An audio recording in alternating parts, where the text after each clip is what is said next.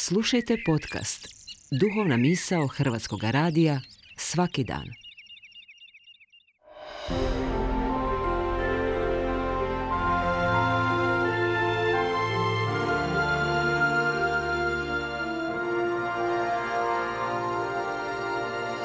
Duhovna misao. Urednica je Blaženka Jančić.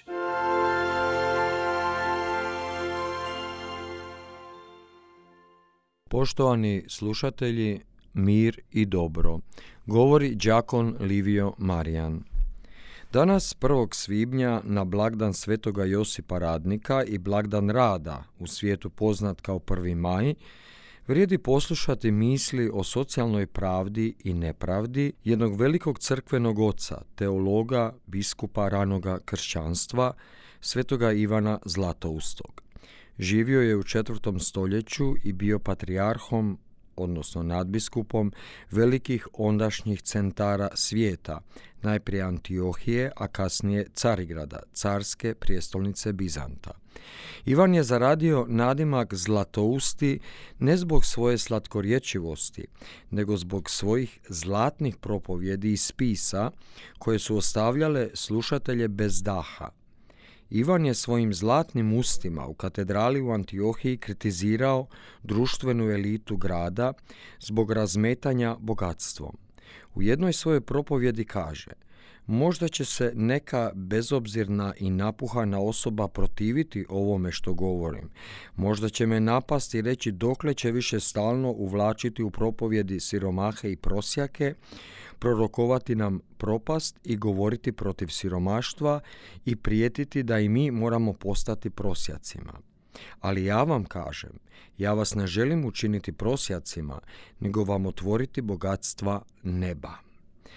Ne bi bilo pošteno nazivati svetog Ivana Zlatoustoga komunistom, ali činjenica je da je privatno vlasništvo smatrao prilično nekršćanskom idejom i očekivao od crkve da vodi društvo u smjeru života zajedničkih dobara s ograničenim vlasništvom radi općega dobra sviju. Rekao je: nečija dobra nisu njegova, nego pripadaju i njegovim slugama i bližnjima.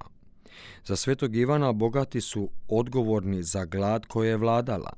Sama činjenica nejednake raspodjele dobara po sebi je dokaz neke zloporabe.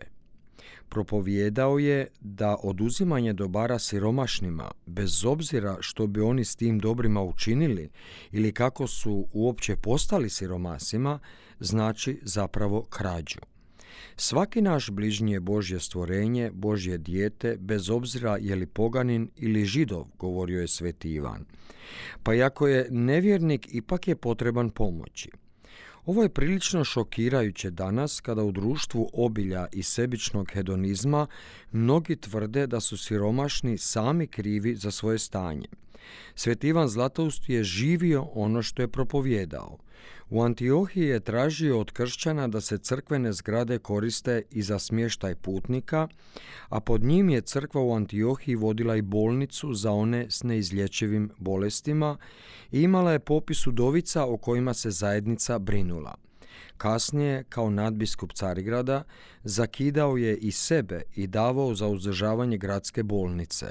Od crkvenih sredstava dao je sagraditi više bolnica u gradu. Sveti Ivan Zlatousti je gledao na potrebe zajednice, na sistemske poteškoće nejednakosti dobara i nešto po tom pitanju konkretno činio. Ono što kao kršćani i crkva činimo za druge govori mnogo o tome što i kako vjerujemo o Bogu i bližnjemu. Uistinu, naša djela govore sve što treba znati i misliti o našim uvjerenjima. Ona nas legitimiraju ili raskrinkavaju.